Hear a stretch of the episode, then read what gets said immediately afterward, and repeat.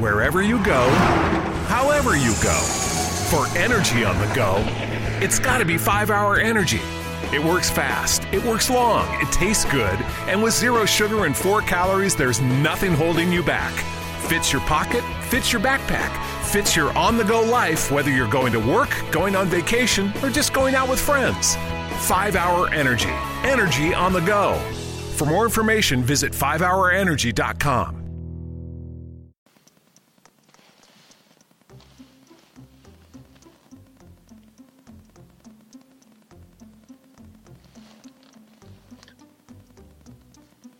Benvenuti a Start, la trasmissione di quello di arte, blog radio podcast dedicata alla storia dell'arte in anteprima e nella diretta le, dal lunedì al giovedì dalle 9 e un quarto alle 10 è disponibile dal sito www.quellodiarte.com dove potrete trovare tutte le utili immagini di riferimento. Vi ricordo che è possibile segnalare il vostro gradimento con un semplice like, con un commento oppure condividendo quello di arte sul social network che preferite. Vi ricordo che da ieri è disponibile anche su Telegram e su tanti supporti multimediali che poi troverete tutti ben elencati sul sito, quindi aspetto la vostra, eh, vostre segnalazioni. La trasmissione attualmente è in diretta, la potete seguire su Spreaker e c'è anche, ho messo il link sulla destra della, del sito per andare direttamente al riproduttore in, in, diretta. Ci sentiamo quasi tutte le mattine dalle 9 e un quarto alle 10 come adesso, attualmente sono le 9.15 e, e possiamo parlare. Io sono Michelangelo Ammoliti e questa volta vi racconto di Micene. Riccadoro, così come dicevano gli antichi. Micene è un posto straordinario, magico, se vi capita è arroccato, è un paesino, ma in realtà mm, raccoglie quella che è la cultura micenea che c'è nei dintorni della stessa città. E la bellezza di Micene sta perché è in questo posto che ormai è diventato territorio greco, quel territorio che poi noi vedremo sarà proprio di Atene. E immaginate che la stessa Acropoli di Atene nasce su quella che era una eh, rocca micenea. Beh, Micene, se amate il mito, è il posto dove viveva Agamennone, il marito, il marito di Elena, poi dove si concluderà tutta la storia della, della guerra di Troia. E Micene, soprattutto, diventa uno dei posti più importanti del mondo antico, che appunto gli antichi dicevano che era Riccadoro. Infatti, le prime opere che, di cui voglio parlare, che potete trovare sempre, vi ricordo, sul sito www.quellodiarte.com, sono appunto tutti i gioielli e i femminili, ma dobbiamo ringraziare la scoperta di Micene a un personaggio importantissimo che si chiama Heinrich Schliemann che tra il 1874 e il 1876 si regò in quella che era la vallata di Argo, che nutre i cavalli, come riportavano i poemi omerici, e a Micene ricca d'oro, così come era riportato nell'Iliade e come viene definita generalmente in questo modo, le cui rovine erano ancora visibili e testimoniavano i visitatori di quello che era un ricordo abbastanza antico, quindi era già facile come scoperta, non sarà la scoperta che poi farà di Troia così importante, però la cosa bella è che a un certo punto trova quella cinta muraria raccontata da Euripide che era l'agorà di Micene e quindi capisce che quel quei ruderi, quelle rovine erano della mitica città di Agamennone.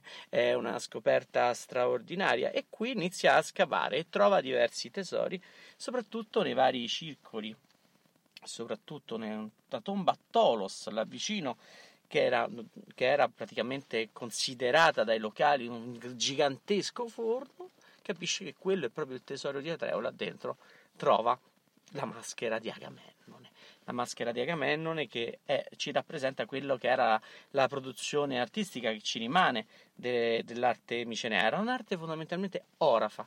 Vediamo proprio un uso dell'oro mh, abbondante, non massiccio come sarà stato dagli egizi, addirittura arrivare a fare una maschera di un faraone completamente in oro massiccio, ma qui abbiamo invece una maschera che è una lamina d'oro. E c'era una consuetudine a Micene, queste maschere servivano appunto per eh, coprire i visi dei defunti alle maschere funebri intessendole, cucendole sui sudari, ovvero sui teli, sulle sindoni, chiamiamole così, che avvolgevano i defunti. Ne, ne, trova tante. Ce n'è una in particolare che è quella che prende il nome proprio di maschera di Agamennone, che, che rappresenta eh, il modo di lavorare dei, dei micenei, l'oro. E come lo lavorano? Lo lavorano adattando la lamina d'oro sul viso delle defunte e poi rettificando le forme eh, con dei ceselli e quindi per ottenere quelli che sono i tratti somatici. E notiamo che con questa stilizzazione il,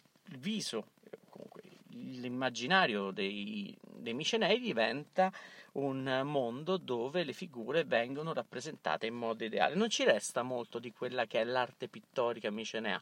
Noi cerchiamo un po' di ricapire come ragionavano questi stessi artisti nel campo artistico, ma sicuramente quello che ci interessa è per esempio come interpretavano la realtà e questo si può vedere nelle varie tazze trovate a Vafio o Vafeio, così come era detto in greco, che è un antico sito vicino a Sparta, circa a qualche chilometro da Sparta, non tanto lontano, in cui si trova oggetto, si trovano diversi oggetti, tra cui queste coppe in cui l'oro è lavorato a sbalzo, quindi una lavorazione che noi chiameremo di arti minori. E quindi sembra un po' che Micene sia molto interessata più che a quella che è una produzione artistica a, di, grandi, di grande spessore, sicuramente quello che resta è il materiale pittorico, eh, scusate, il materiale scultoreo comunque di lavorazione dei metalli e quindi nell'arte orafa delle arti minori. Micene quindi è un posto dove vediamo una praticità ed è la praticità che possiamo dire del guerriero. Infatti anche la città stessa, a differenza di quella che è stata la civiltà cretese leggermente precedente, è una civiltà che si arrocca sulle montagne, non sta sull'isola, è una civiltà che costruisce città fortificate e qui eh, è una civiltà guerriera anche nella produzione di altri oggetti come per esempio tutti i pugnali celebrativi che sono stati ritrovati ne ve ne ho messo uno sul sito che è veramente veramente bello perché è un pugnale con una tecnica particolare, però in cui si vede anche quella che è l'arte figurativa degli stessi eh, micenei. Ed è un pugnale che potete trovare al Museo Nazionale di Atene e su di esso i disegni sono fatti con una tecnica che si chiama niellatura. Il niello è una lega, una lega metallica di, generalmente di colore nero, con, che comprende zolfo, rame, argento, a volte anche piombo, e per di ottenere diverse variazioni di colore. E praticamente veniva sciolta, fusa in quelle che erano delle piccole zone che venivano cesellate prima dall'artista e quindi poi colorate utilizzando le varie nuance, le varie tonalità di questa aniellatura e l'effetto è prodigioso anche perché il modo di, di, di, di, utilizzare questo ricorda molto quella che era la sapienza artistica dei pittori micene, eh, scusate, cretesi. Anche se inizia a svilupparsi molto più l'idea del movimento rispetto ai cretesi ma c'è anche una certa sintesi. Quindi possiamo dire che c'è quella filiazione importante da quello che è stato il mondo cretese, ancora prima da quello che è stato il mondo egizio. C'è una grande volontà di raccontarsi, in questo pugnale che vi mostro c'è anche il simbolo di Micene, che è il leone, un po' che si lega a quei discendenti di Eracle o di Ercole di Sivoglia, e quindi a quel modo rientrano un po' in quelli che sono figli dei guerrieri guerrieri che poi si ritrovano in quello che è la, le loro costruzioni, i loro, edifici, i loro edifici. Forse gli aspetti orafi sono sì curiosi, ma più interessante è la produzione architettonica, anche perché non sono secondi a nessuno e sicuramente in loro deriva tanta cultura mediterranea, dalla civiltà nuragica, per dirne una, ad arrivare poi alle civiltà egizie. In fondo stanno sempre lì, al centro del Mediterraneo, quindi imparano, scoprono, acquisiscono suggestioni da tutte quelle che sono le civiltà intorno che si stanno sviluppando. De, uno dei prodigi più belli del mondo miceneo che potete trovare vicino Micene, non troppo distante, 4-5 km dalla città, è quello che pensate i contadini erano convinti che fosse un antico forno, proprio per la forma. C'era un'imboccatura, un grande corridoio che portava ad una porta e poi si entrava dentro in una stanza cupolata. Esternamente in realtà sembrava semplicemente una collinetta. Invece scoprendo, andando ad analizzare, trovando poi quella che è una cella, un naos, ovvero una camera funebre, si capisce che quello che è, anticamente era considerato un forno in realtà era una tomba. E Schliemann dice che il tesoro di Atreo o la tomba di Agamennone, molto più eh, probabilmente là che trova la maschera di Agamennone.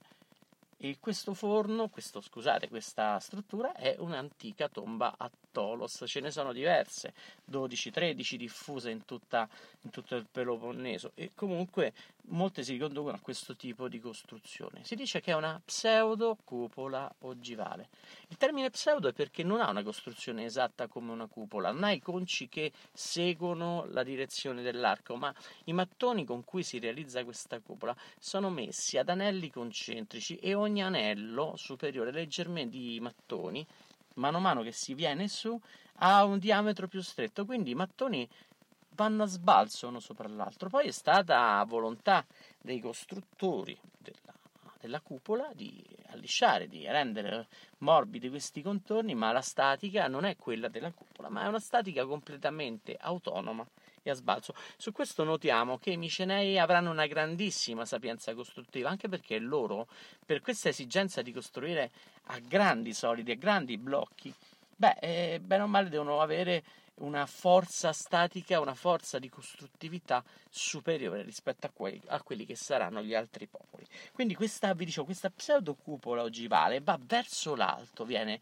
rettificata, viene lisciata, sta sotto una collina, quindi deve sostenere tutto il, anzi viene ricoperta poi di terra per ritornare ad avere una collina.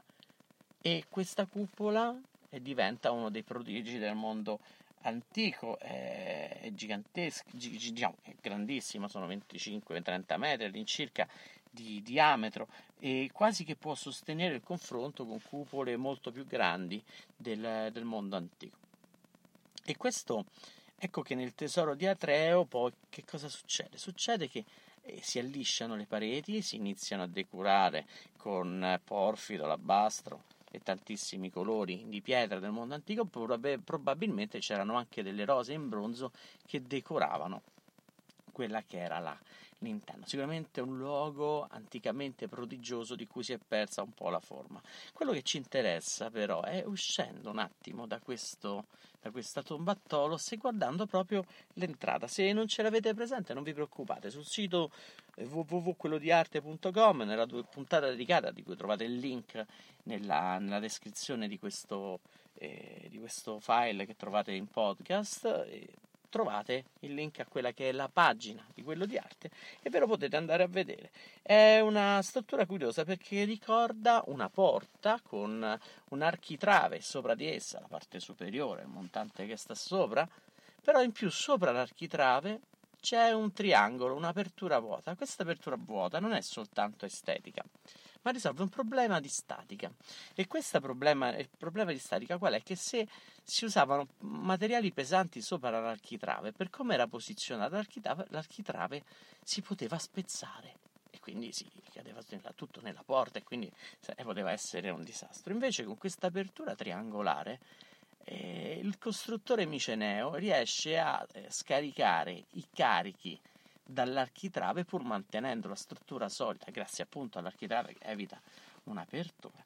E quindi si dice che i pesi eh, dei, dei mattoni, di tutta la struttura che viene sopra, scaricano direttamente sui piedritti di questo sistema trilitico dove sono i muri laterali della, della porta e quindi è molto più resistente, molto più forte, molto più eh, massiccia come porta perché riesce a sostenere questi carichi. E questo tipo di struttura formato da un sistema trilitico, se si può chiamare così, molto semplice, dove abbiamo due piedritti che sostengono un architrave, poi sormontato questo sistema trilitico da un triangolo vuoto, un triangolo di scarico, prende il nome di arco miceneo. È vero che non ha la forma dell'arco rotonda, però ha, è l'inizio per arrivare poi a concepire lo stesso arco. E i micenei lo utilizzano comp- sempre.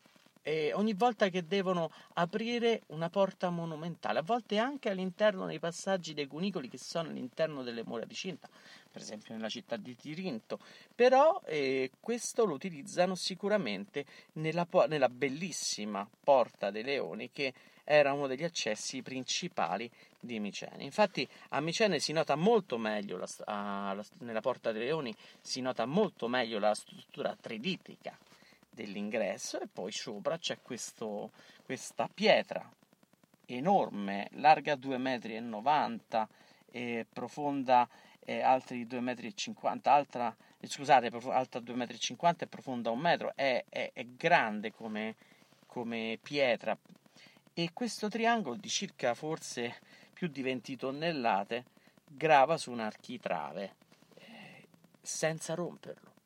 Questo triangolo di scarico che riempie l'arco miceneo in realtà anche esso scarica bene sui piedretti e quindi fondamentalmente la struttura rimane compatta.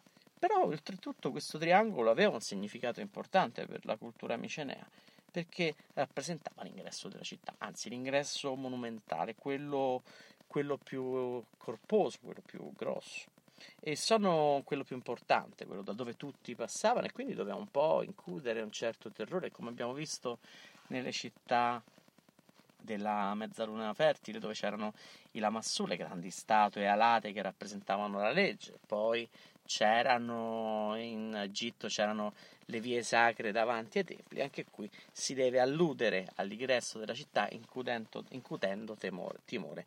E lì si nota quella che è la capacità immaginifica dello scultore miceneo che le ha realizzate, ovviamente non sappiamo il nome purtroppo, questo è rimasto nella storia, ma mette questi due leoni rampanti su quelle che sono eh, due pilastrini e al centro di loro c'è una colonna, una colonna portante di gusto eh, cretese, minoico, infatti è quella colonna che abbiamo visto la volta scorsa quando abbiamo parlato dell'arte micenea, appunto una colonna dove la base, il sommo scapo, no, scusate, il primo scapo, quello sotto è di diametro inferiore, più piccolo, e il sommo scapo è quello di diametro maggiore, per sempre per dare, per accomodare questa visione dal basso verso l'alto di quella che è la, la struttura architettonica. Sopra di, della colonna ci sono dei rotoli, probabilmente rappresentano questi cerchi, le leggi, comunque il dover rispettare delle regole, perché il primo principio di chi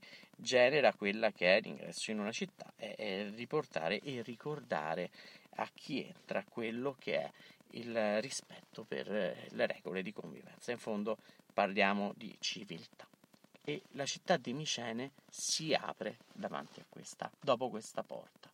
È una porta monumentale, ma la città non è da meno, è circondata da mura di dimensioni epiche, si dice ciclopiche proprio perché doveva sembrare chi, al visitatore, a chi arrivava in città, che eh, queste stesse pietre sta- fossero state messe in posa dai ciclopi, dai giganti del mondo antico, quello come era eh, Polifemo, quello che conosce Ulisse nel suo peregrinario, un gigante.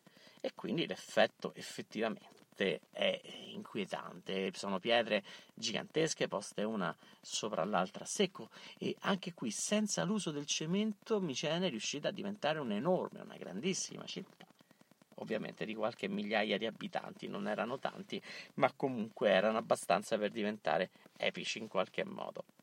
E nella città di Micene si arrivava poi alla piazza principale al, e a quella piazza si affacciava quella che era la sala, la sala del trono detta Megaron.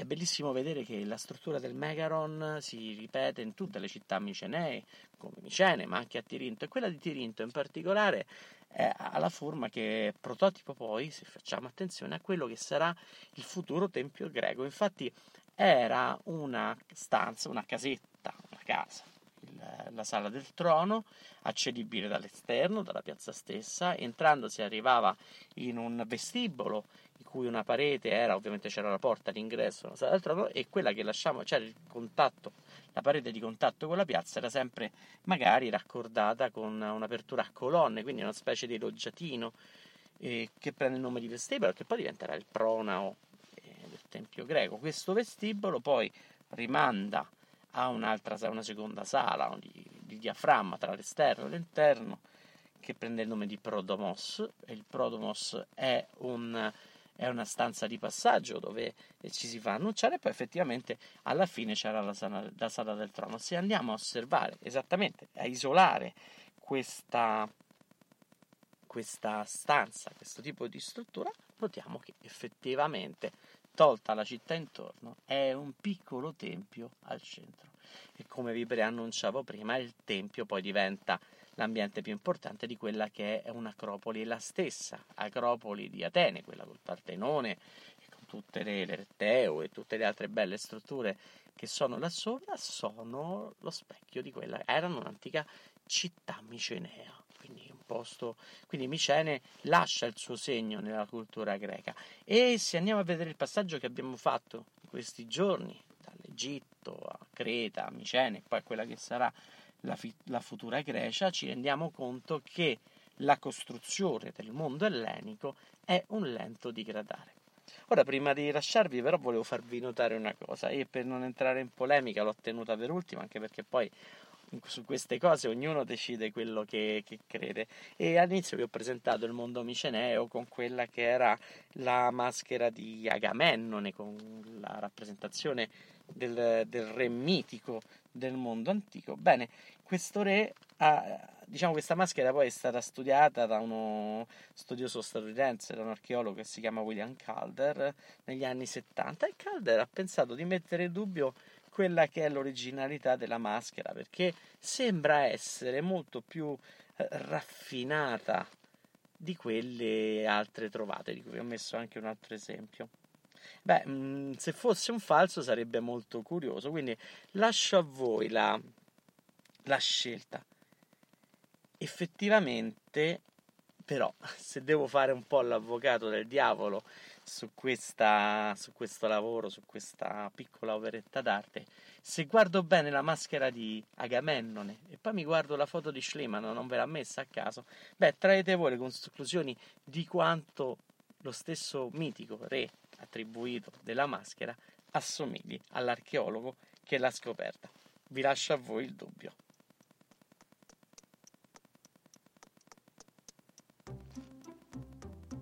Avete ascoltato Start, vi ricordo che questa puntata la potrete trovare in podcast su Spreaker, iTunes, Spotify, SoundCloud e sul canale YouTube di Quello di Arte. Inoltre sul sito www.quellodiarte.com troverete tutte le immagini di cui abbiamo parlato oggi e se avete ascoltato questo podcast e se vi è piaciuto, se avete qualche curiosità o se desiderate approfondire l'argomento mettete un like o lasciate un commento qua sotto oppure cercate su YouTube Twitter, Facebook, Instagram, tutto quello che può riguardare eh, quello di arte, proprio scritto tutto attaccato. Alla prossima volta e ricordate che l'arte si vede, si ascolta, ma soprattutto si sente. Buona giornata a tutti.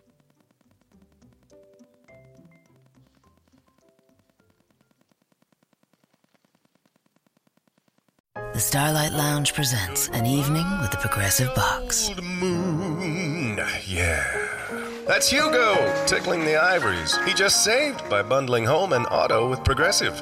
Gonna finally buy a ring for that gal of yours, Hugo? Send her my condolences. Hi-oh! This next one's for you, too. There's a burglar in my heart. Thank you. Progressive Casualty Insurance Company and Affiliates. Discounts not available in all states or situations. 5 Hour Tea with caffeine from green tea leaves. It's delicious, energizing, and comes in three amazing flavors with zero sugar and four calories. It fits your life. With its compact size and portability, it goes where you go to the campsite, the hiking trail, the beach without weighing you down. 5 Hour Tea, caffeine from green tea leaves. Release your natural side from the makers of 5 Hour Energy. For more information, visit 5hourenergy.com com.